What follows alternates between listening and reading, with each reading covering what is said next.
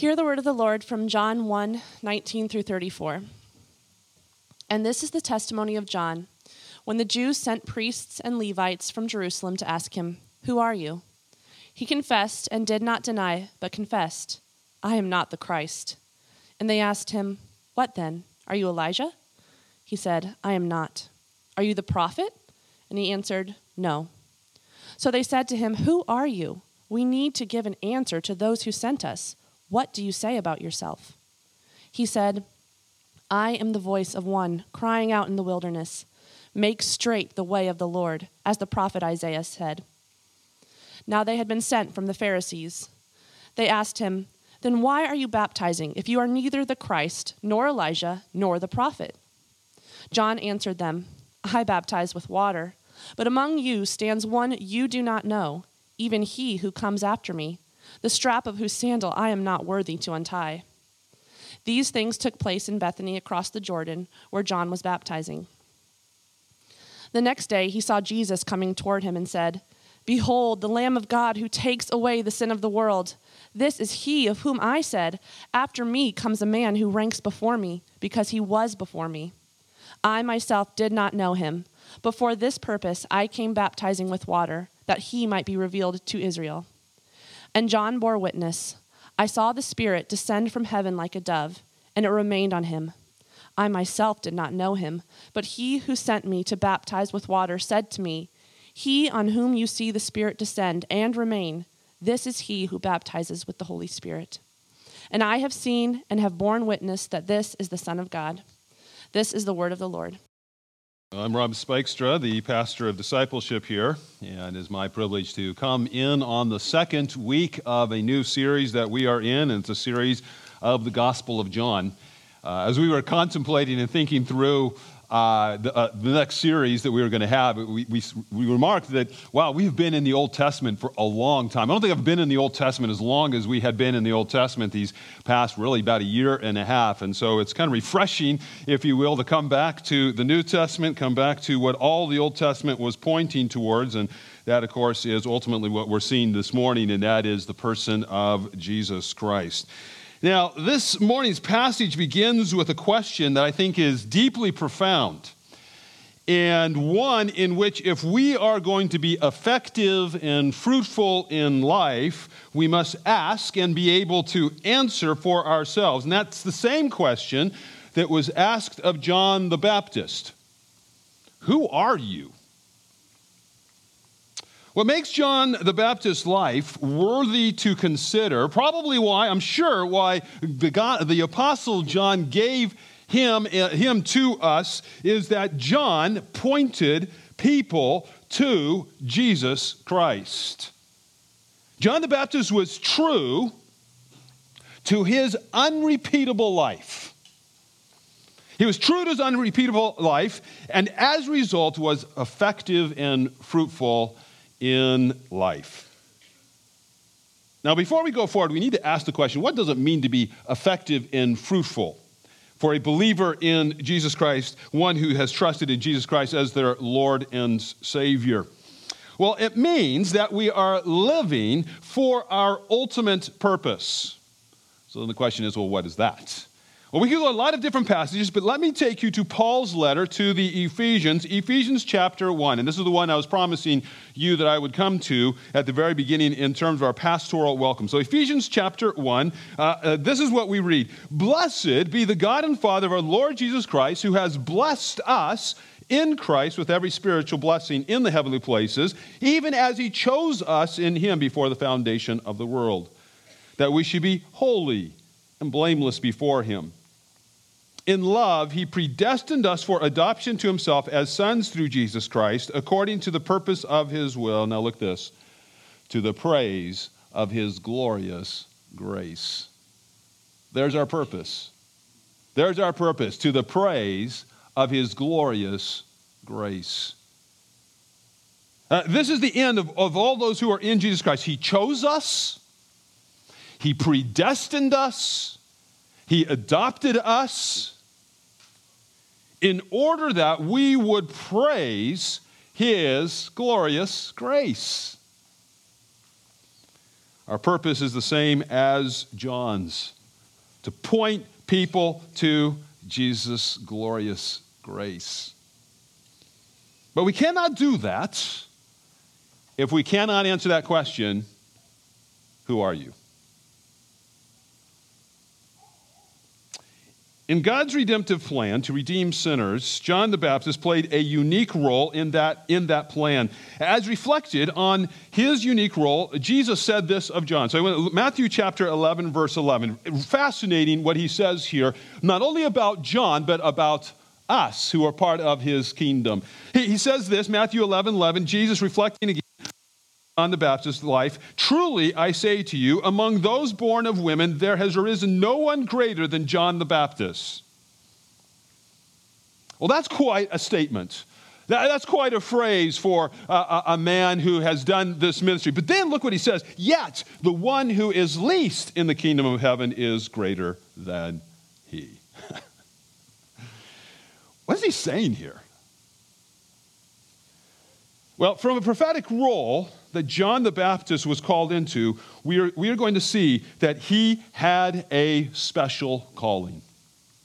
Yet, in the perspective of the kingdom of heaven, all those who are citizens of heaven, all those who have placed their faith in Jesus Christ as their Lord and Savior, have an equally important role, and even a greater role than John the Baptist.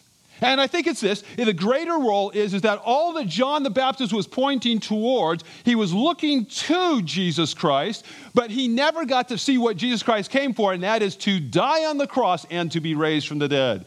No, he didn't get to see that, but we do, we did, and so we are able to point back as witnesses of Jesus Christ as the one who did die for us and who did raise from the dead, and so thus we have an even greater role than John the Baptist. An equally and greater role than John the Baptist. That is, if we know who we are. See, you are an unrepeatable human being. There's no one going to be like you. There never was someone like you, and there no one. There will no one. There will never be someone like you in the future. You are an unrepeatable human being. No one else like you. You have a unique physical, emotional, and spiritual makeup that has never existed, nor will ever exist again. You are placed in a time of history of which no one else has been placed into. You, you are placed in a people group. You are placed around particular people that no one else will ever get an opportunity to do. Uh, what you get to do. You live in a time and within a place that God has uniquely placed you for the praise of his glorious grace. Isn't that amazing? Listen to how Paul expresses this in Athens, Acts chapter seventeen, verses twenty-six through twenty-eight. Kind of end of this message that he's giving there in Athens. He says, and he made from one man every nation of mankind to live on all on all the face of the earth, having determined allotted periods and the boundaries of their dwelling place. Speaking of nations, and nations what? Made up of people. That they should seek God and perhaps feel their way toward him and find him. Yet he is actually not far from each one of us, for in him we live and move and have our being. As even some of your own poets have said, for we are indeed his offspring. We are unrepeatable human beings who have been placed like characters in God's redemptive story to the end that we might be to the praise of his glorious grace. Now, there are four temptations that we're going to see in this passage that we have here. Temptations that tempt us from being our unrepeatable self. And then what we're also going to see is that in John, we have a, we, we see an essential, an essential element that is necessary if we are going to be that unrepeatable person, if we're going to be that person that God has called us to be in the place that he has for us in this time. And so I think we can learn a few things out of John the Baptist's unrepeatable life, and that as a result, live an effective, fruitful life, pointing people to Jesus' glorious grace. So with that, as our hope and aim in this passage, Let's ask God for help. Let's pray. Father, thank you for uh, your word. Thank you that we could come now to the New Testament, to the Gospel of John. Thank you uh, that uh, you, Father, wanted us to know something about this man, John the Baptist. Not just simply for our curiosity's sake, but, Father, for the sake of changing our lives, for our joy. Father, we thank you that you are calling us to be blessed. You want our happiness. And our happiness, Father, is as we fulfill your purposes within our lives, and that is to point people to the greatest glory, the glory of your grace. And so, Father, we pray, help us as we do this. Father, we know your redemptive story. Our place in your redemptive story is sometimes confusing, and we don't understand it. Father, we think of Isla today. We pray for her. We pray for your healing of this cancer within her. We pray for Josh and Kaylee, Dad and Mom. We pray, God, you'd give them what they need at this time as they are this part of this difficult part of their story. We pray for Mike and Beth, the grandparents, Father, members of ours. We just would ask, God, that you would be giving them help as well. We pray that they would find you more than sufficient for this moment. We pray for the rest of the family, Father, that you would, uh, you would, Father, use this as a way to point people to Jesus Christ. So, God, we pray that you would do that the same for us today, that as we continue in your word, that you would point us to the person of Jesus Christ. We pray these things in his name. Amen. All right, let's look at our text. First phrase, and this is the testimony of John. Now, John the Baptist was already introduced in the preamble that we looked at last week. See, the Gospel of John was is, is a particular genre called the bios that we learned last week, and this particular genre begins with a preamble. And the preamble is somewhat like lesson objectives, if you remember those textbooks that you had in high school or college. They say, now what you want to do is you go into this particular chapter, you want to be looking for these particular things. And so that's what the preamble is doing for us. It's telling us that we need to be looking for certain things, themes, and characters in the following story. So if you have your Bibles open, in verse six, we were asked to look for a key character, and that character was, there was a man sent from God whose name was was John. Look at what he look at what he came to do. Verse fifteen, if you have again your Bibles open to verse fifteen, he was to be a witness. A witness to the Word who was with God and who was God and who became flesh. Remember chili con carne? I'll never forget this now, chili con carne with meats. Jesus took on meat, flesh. And verse fourteen, again, if you have your Bibles open, dwelt among us, and we have seen his glory, glory as of the only Son from the Father. So the purpose of John the Baptist's witness is that we might believe in this one, in him, the Son of God. And again, this fits with the Apostle John's overall purpose for writing this gospel. John chapter twenty, verse thirty-one, he knew he would be writing, well, he didn't know he was going to be writing. God knew that through John, he was going to be writing to people like us who can't seem to get really focused. And so he says, I'll tell you why I'm writing this gospel. John chapter twenty, verse thirty-one. Here it is. These are written so that you may believe that Jesus is the Christ, the Son of God, and that by believing you may have life in his name. That's why he gave us this gospel. Thank you, John. We are distracted people. We need to know exactly why it is that you wrote this. This is why he wrote it. So John the Baptist is shown here to give a testimony, to be brought forth here in this passage like a witness in a court of law, and he's going to give a witness. Now look who he is going to give his testimony to. Again, back to our passage. And this is the testimony of John when, when the Jews sent priests and Levites from Jerusalem to ask him, who are you? Now, who are these Jews? Who are these Jews from Jerusalem? Well, the Jews who sent the delegation are the Sanhedrin. And the Sanhedrin were the highest authoritative body in the land under which Roman authority controlled all Jewish internal affairs. And it's important to understand that the weight, the weight of, the, of this group's opinion. See, in Jesus' day, it is believed that there were around seventy members and that the members were dominated by the chief priests and their extended family. So there's a chief priest that would be raised up every year. And so you can imagine after ten years, you've got ten different chief priests and their extended family. And so they were part of the Sanhedrin. Most of these were from the Sadducee, Sadducee party over against the party of the Pharisees. And so you can think of it in our two-party system. That's exactly what they had. They had a two-party system, primarily Sadducees. Think of the Sanhedrin in our American terms as the judicial, the legislative, the executive branches, all wrapped up into one authoritative body.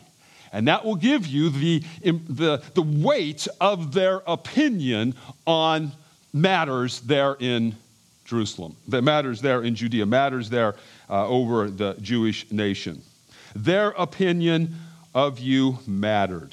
Not only in the religious arena, but in day-to-day social and economic ways. They had the capacity to shut down your business, your social life. Your, they had a capacity to shut down your family. So it was this group who walked up to John the Baptist and were asking, "Who are you?" And so what they did is they sent a delegation from the group who were priests and Levites. And priests were from the, they were descendants from Aaron. So if you remember, Aaron was the brother of Moses. So this is a long descendants coming down. And so these were, these were priests from them, and they were from the tribe of Levi. And so you also have Levites who were not of the family of Aaron, but they ministered at the temple of God. Uh, so they couldn't be priests, high priests, but they were at least they're ministering. Now, interestingly, John the Baptist was of a priestly family. He was of the tribe of Levi, and he was of a priestly family, so it's possible he could have served as a high priest, although we don't have any record of that. So it's perhaps the familiar or familial or friendly connections that this is why they sent some priests and Levites to John to find out, to be, to kind of find out about his ministry. And not surprising, considering John the Baptist was having a significant impact around Jerusalem, the region around Jerusalem. We are told in Matthew chapter three, verse five, that all of Jerusalem and all of Judea, so you can think of Judea kind of like a county, and all of the region about the Jordan, so the surrounding state or states, they were all going out to him. And just one more thing to note about this simple phrase, the Jews. Of the seventy or more times it is used, it is used for Jewish leaders who are actively opposing Jesus. Rather than this simply being a who are you question of a neutral fact-finding mission. Now, there's something going on here. I think it is coming with the freight of the power of the religious leaders. John, John is facing their, who, who are you? What are you really doing here? John would be facing a real temptation to want to get on the right side of these leaders. It would be good for him. Their opinion mattered. And that is one of the temptations of not being true to our unrepeatable self. We are tempted to conform our identity about, around about what others think of us. Many of us place a high premium on what other people think of us. So is this you? Do you obsess over what you're going to say or not say in anticipation of a family or social event? Do you find yourself debriefing what another mother said about your child or your parenting after a play date? As you consider your career choice, are you focused on how that reflects on you and others' opinion of you? When you are concerned about a decision uh, a fellow M C member is making that you are concerned about, but you kind of remain silent because you really don't want to bother, you don't want to shake things up, you don't want to bother them, you're concerned about what they perceive of you. Does your self-image soar when you are complimented and plummets when you're criticized? Or you can find yourself in this scenario. You are an individual. You uh, with we're going to have a brief conversation with another individual, maybe a five-minute conversation. And the first two or three minutes before you were there to meet with them, you're thinking about all the clever things you're going to say to impress them. And then when you are there in the five minutes together, you're figuring out ways how you might respond and how you might be really kind of clever and funny. And then you they leave and you walk away and you think, oh, I should have said it this way. I should have said, oh, I didn't do that. Oh, is that you? We're tempted to conform our identities around what others think of us. And this would have been particularly tempting for John, but look how he responds, verse twenty. No, he's, he confessed and did not deny, but confessed, I am not the Christ. Now, we don't know what question that spurred John's answer, but the way he piled up one expression on top of another, he wanted his listeners to be clear, I am not the Christ. Now, this is the first of seven times that we have in our passage uh, where John uses what's called the emphatic I. And this is important because within the, the Greek, the Greek word, uh, it, it, the pronoun fits within it. You don't need a like in the English in the English language. You don't need the pronoun I in front of the, the Greek word, the the uh, the verb. It's it's the first person pronoun is fit within that verb. But if you really want to make an impact, you use the pronoun atu. And so that's what he was doing here. He does it seven times. He didn't need to, but he's emphasizing seven times this theme of I. John knew who he was and thus understood his role. Whoever or whatever others wanted him to be, because uh, he knew who God, God called him to be, he was able to resist the pressure of the temptation to conform his life around their opinion and thus able to fulfill what God had called him to be and to do. Verse twenty-one. Then they asked him, well, what then? Are you Elijah? And he said, here we go, I am not. Are you the prophet? And he answered, no. See, look, look how in kind of exasperation, his answers are being compressed. So that the final one is just an emphatic, curt, no. Isn't it interesting that rather than asking him who he is, they start with who they think he is?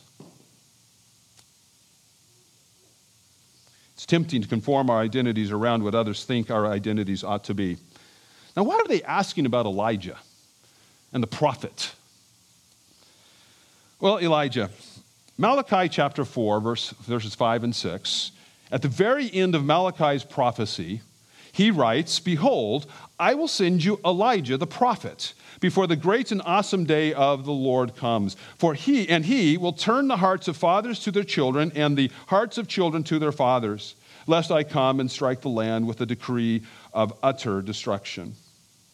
Now the day of the Lord was the day the Jews expected for the Christ to come and to make all things right. So the rightful Jewish expectation was that Elijah would come to prepare for God's people for that day. So they're looking for the Elijah. Or what about the prophets?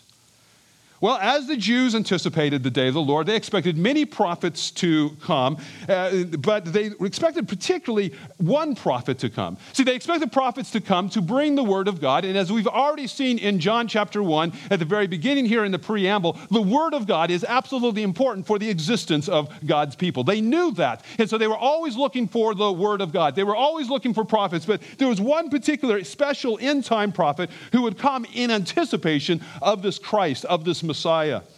So this comes from Deuteronomy chapter eighteen, where God tells Moses that he would send a prophet. Deuteronomy chapter eighteen, verses eighteen and nineteen.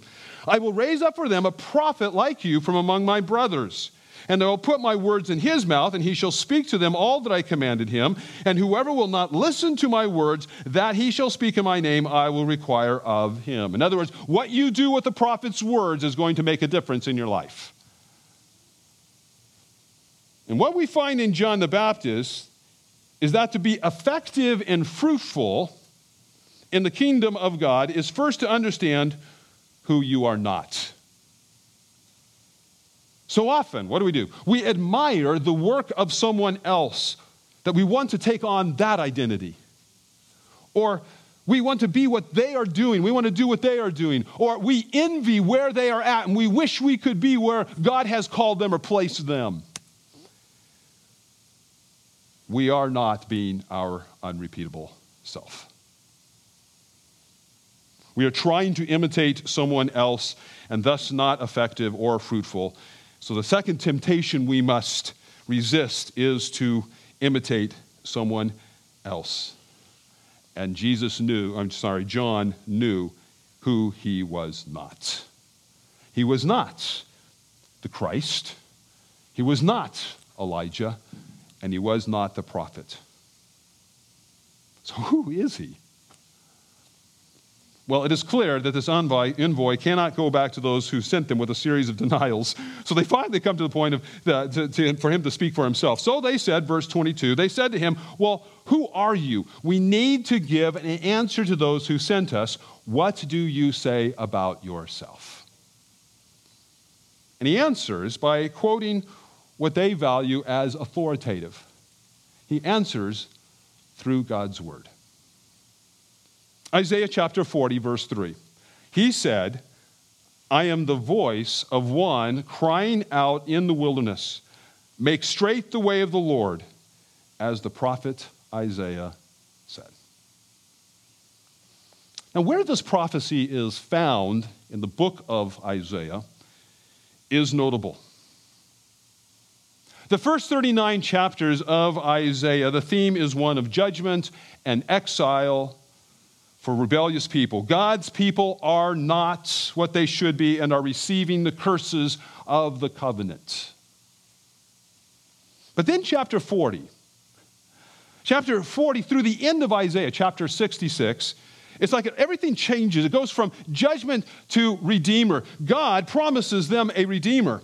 And it's only in three verses in to this good news of the Redeemer that we find this quote that John gave to his, uh, his inquirers. It is a metaphor calling for every obstacle uh, in the way for this Redeemer to be leveled, to be filled, or to be straightened in order that people might return to the Redeemer. Who was John the Baptist according to John the Baptist? He was a voice. That's how he perceived himself. He was a boy, voice. A voice preparing the way for the Christ, the Redeemer. Because he knew who he was, he was clear on the message that would prepare the way for Christ, the Redeemer. And that message was simply this: repent.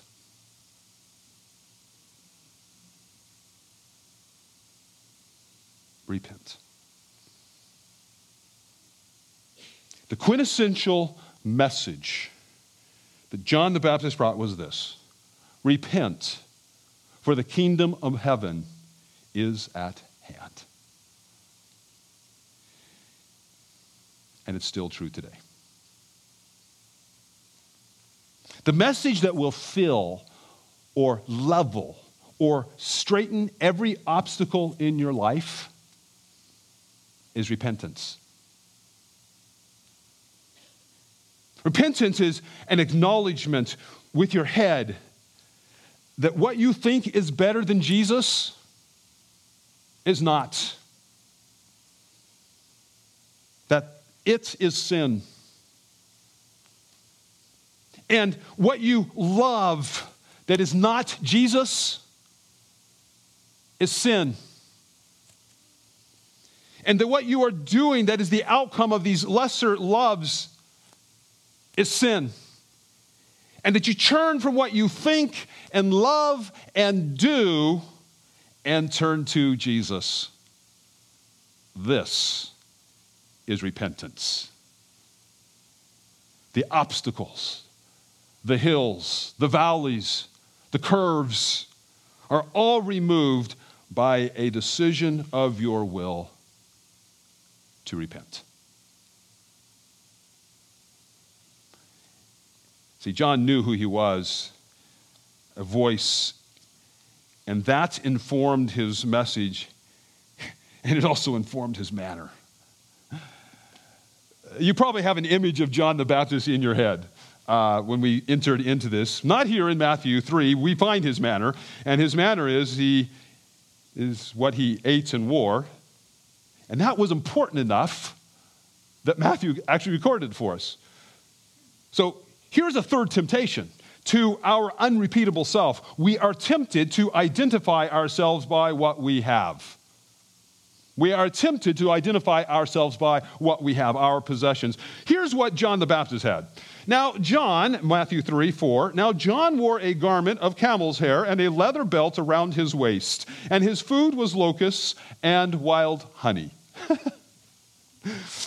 Now, his robe would have been kind of a flowing garment, and it would have been woven from camel's hair, probably a rugged apparel, as I can only imagine, um, uh, fit for desert wear, because that's where we find him, in the desert. It was durable, it was economical, and matter of fact, Jesus later made a point to note that John did not wear fine clothes, if you didn't know about it.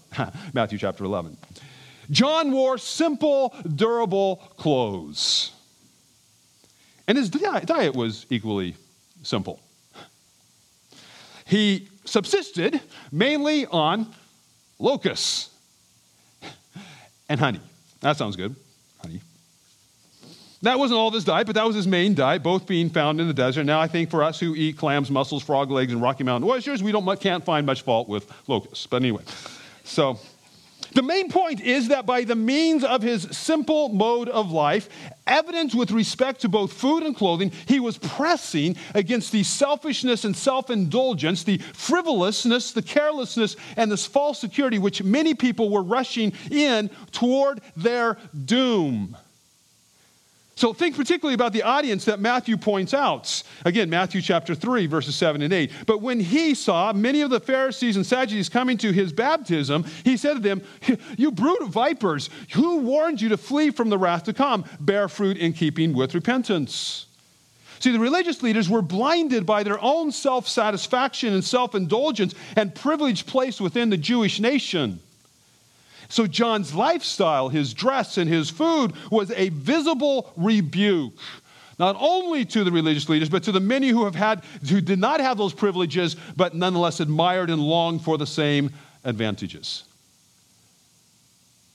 So it's his, his manner is being, is being informed by the message, and that message is being informed by the fact that he knows who he is. His unrepeatable self. See, note here, he wasn't calling people to come out to the desert with him, nor was he calling people to take on his clothing or to take on his diet. He wasn't doing that. No, John knew in the knowledge of his unrepeatable self, he knew his message and conformed his manner to be effective in communicating the message. John was effective and fruitful because he knew his unrepeatable self. So who are you? You're unrepeatable. We must resist the temptation to conform ourselves to what other people want us to be. We must resist the temptation to imitate others. We must resist the temptation to identify ourselves by what we have. And finally, we must resist the temptation to identify ourselves by what we do. By what we do. See, look at verses twenty-four through twenty-eight. Verse twenty-four. Now, now they had been sent from the Pharisees. Now, I want to tell you that the translation here is a bit confusing, so let me just make it, uh, explain this here. These are the Pharisees who have come. These are the Pharisees within the larger delegation group who now who are dissatisfied uh, where the questioning has gone, and so they ask their own question. Verse twenty-five. They ask him, "Then why are you baptizing? If you are neither the Christ, nor Elijah, nor the prophets." See, water, water baptism, immersion, was not unknown in John's day.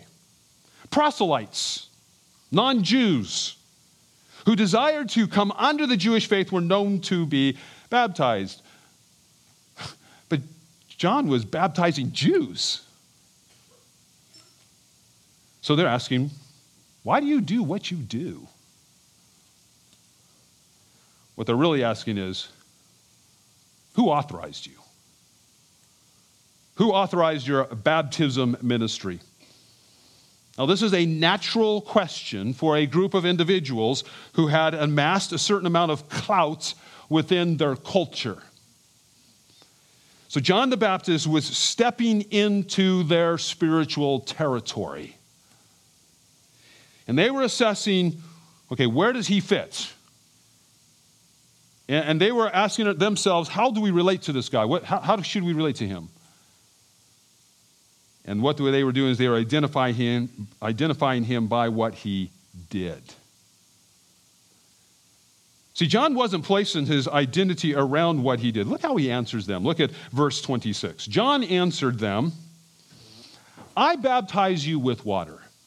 Now, if you are a reader of the Synoptic Gospels, Matthew, Mark, and Luke, if you're familiar with the Synoptic Gospels and you're familiar with how they recorded John's, uh, John's response here, I baptize with water, you know that what all the Synoptic Gospel says is, and he will baptize you with the Holy Spirit. So that's typically how we understand that phrase. But John, the apostle, he doesn't write it that way. No, rather, John says, no, I baptize you with rather. He focuses on their lack of knowing him. I baptize you with water, but among you stands one you do not know. See, John, in the preamble, has already said we ought to look for that reality. John chapter two, chapter one, verse ten. He was in the world, and the world was made through him, yet the world did not know him. Preamble. You got to look for this. Here it is already. I baptize with water, but among you stands one you do not know. Now, this ought to cause us to pause. What do you mean? We missed the Savior? The, we missed him? The, the one who is the creator? The one who has powerfully and intimately is involved in the creation of the world? The creator? Who, he, he got missed when he came into the world? And was walking among them, and they missed him?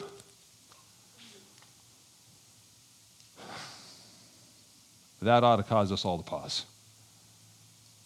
Jesus was among them, and they missed him. The creator of the universe was among them, and they missed him. That ought to cause us to pause. What hope do we have? Are you missing Jesus?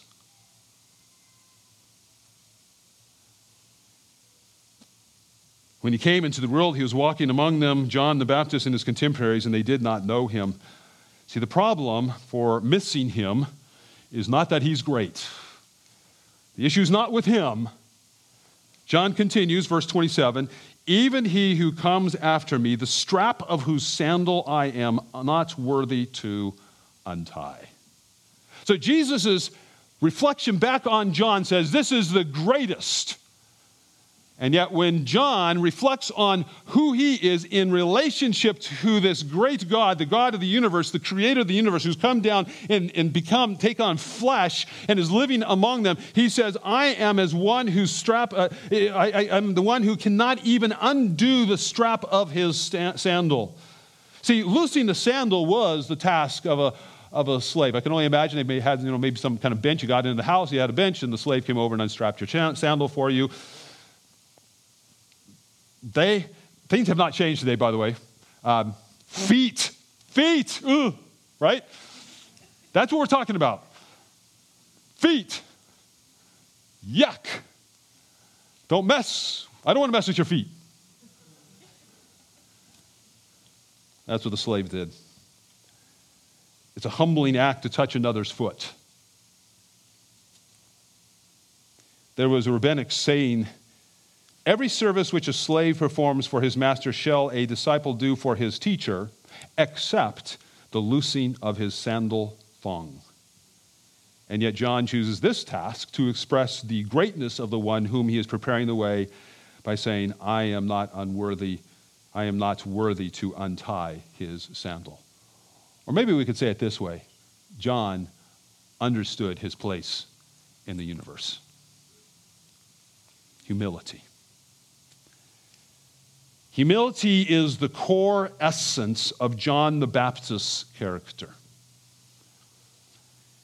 We read later that as John's ministry is waning, his disciples seemingly are struggling. John's disciples are seemingly struggling with this reality. So John says in chapter three, I don't even, I don't think I have it up there for you, but Uh, uh, he says, uh, he, John says to his disciples, he says, he must, Jesus must increase, I must decrease. See, humility, humility is a tough, it's a difficult thing to get to. Um, because just when you're trying to work on humility, you blow it, right? I'm going to be humble. And then we proud, proudly state this. It, it's It's difficult to get to, and what we tend to do with humility is we tend to say, we try to lower ourselves and somehow looking at ourselves, oh, I'm not that good, I'm not, and we're looking at each other, I'm not as good as you, you're much better than me, and we're kind of doing this kind of a thing, and it's just weird, and we're really prideful when we're doing that, because look how humble I am that I think I'm less than you. You know, we just can't win, right? You, but you can win. You can win. How this is the essence of who you are if you make your comparison to the God of the universe. And it's then when you can understand where you fit. And I think that's what John did, did here. See, humility is knowing your place in the story and then just faithfully carrying out one's part in the story. See, John tells his disciples a little bit further in John chapter three, verse twenty-seven. He says, a person cannot receive even one thing unless it has been given to him from heaven. Humility recognizes where all things come from, so that each person receives from God certain gifts and personalities and even stories. John Calvin wrote, the measure of us all is to be what God intended us to be. And he continues, what man of the ordinary rank would venture to desire more than what the Lord has given him? This single thought, if it were truly, duly impressed on the minds of us all, would be abundantly sufficient for restraining ambition. The expectation is that we will take the things that God has given us with thankful hearts and then improve upon them and use them as God has ordained. So John the Baptist goes on to express the importance of knowing one's role within the context of a greater story. So again, talking to his disciples, he says, the friend of the bridegroom who stands and hears him rejoices greatly at the bridegroom's voice.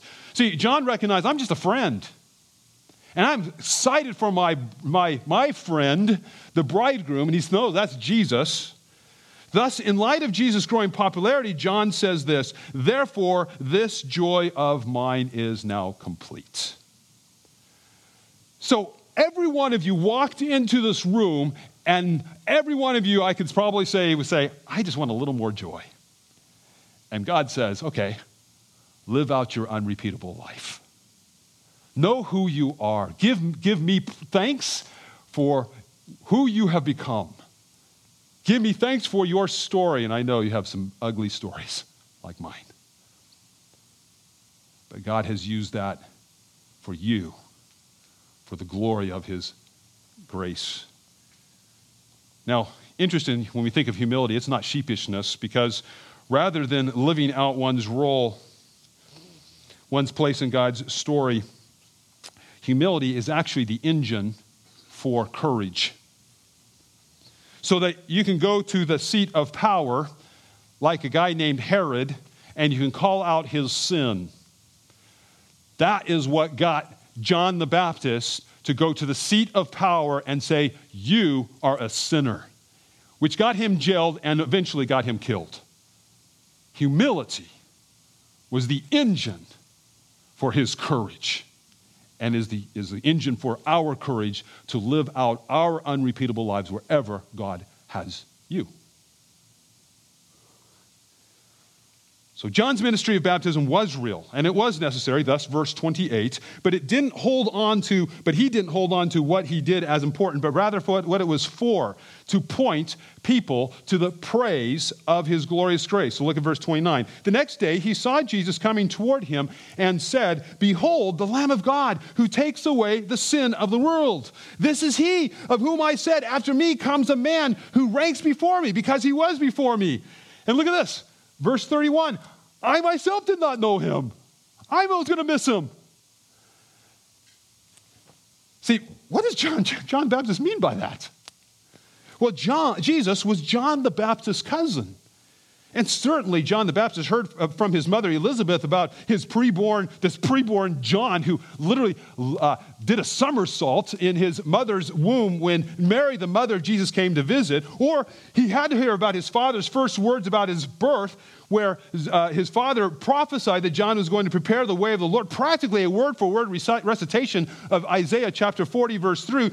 He grew up with Jesus. So what does John mean here? Well, I think it's this. John the Baptist didn't trust his own feelings or impressions, but on God's word. See, look at what he says. This is why he baptized. See, he knows that Jesus is the Lamb of God who takes away the sins of the world because something that has happened previous that has identified Jesus as that Lamb. And here it is in middle of verse thirty-one. But for this purpose I came baptizing with water that he might be revealed to Israel, verse thirty-two. And John bore witness, I saw the Spirit descend from heaven like a dove, and it remained on him. I himself did not know him. I really didn't know if this is the Messiah or not.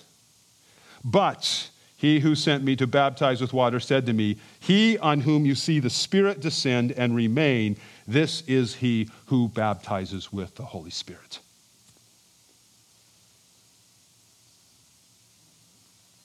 And John says, I have seen and have borne witness that this is the Son of God.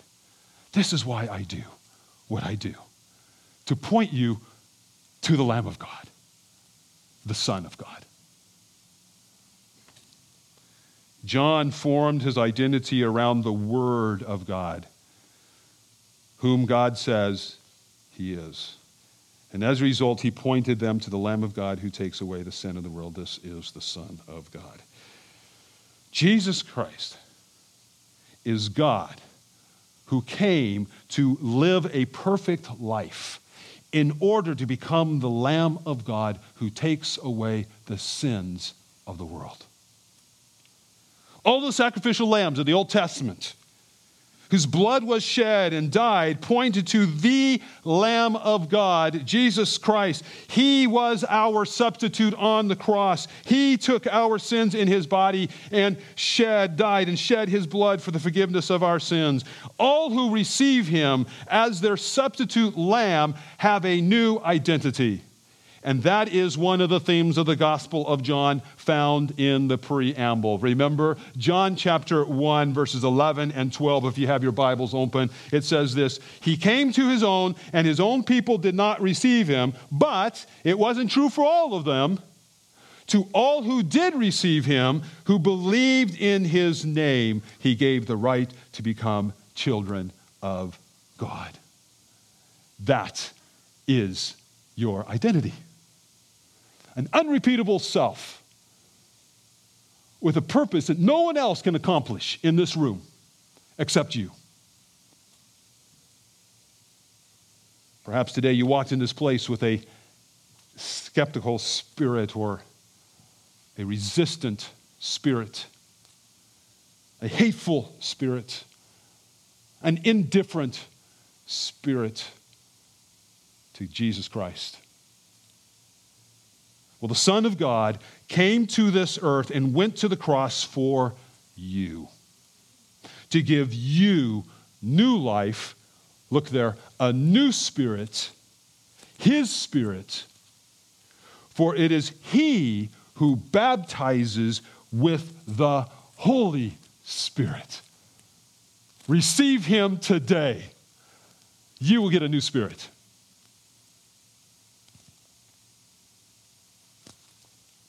Believer,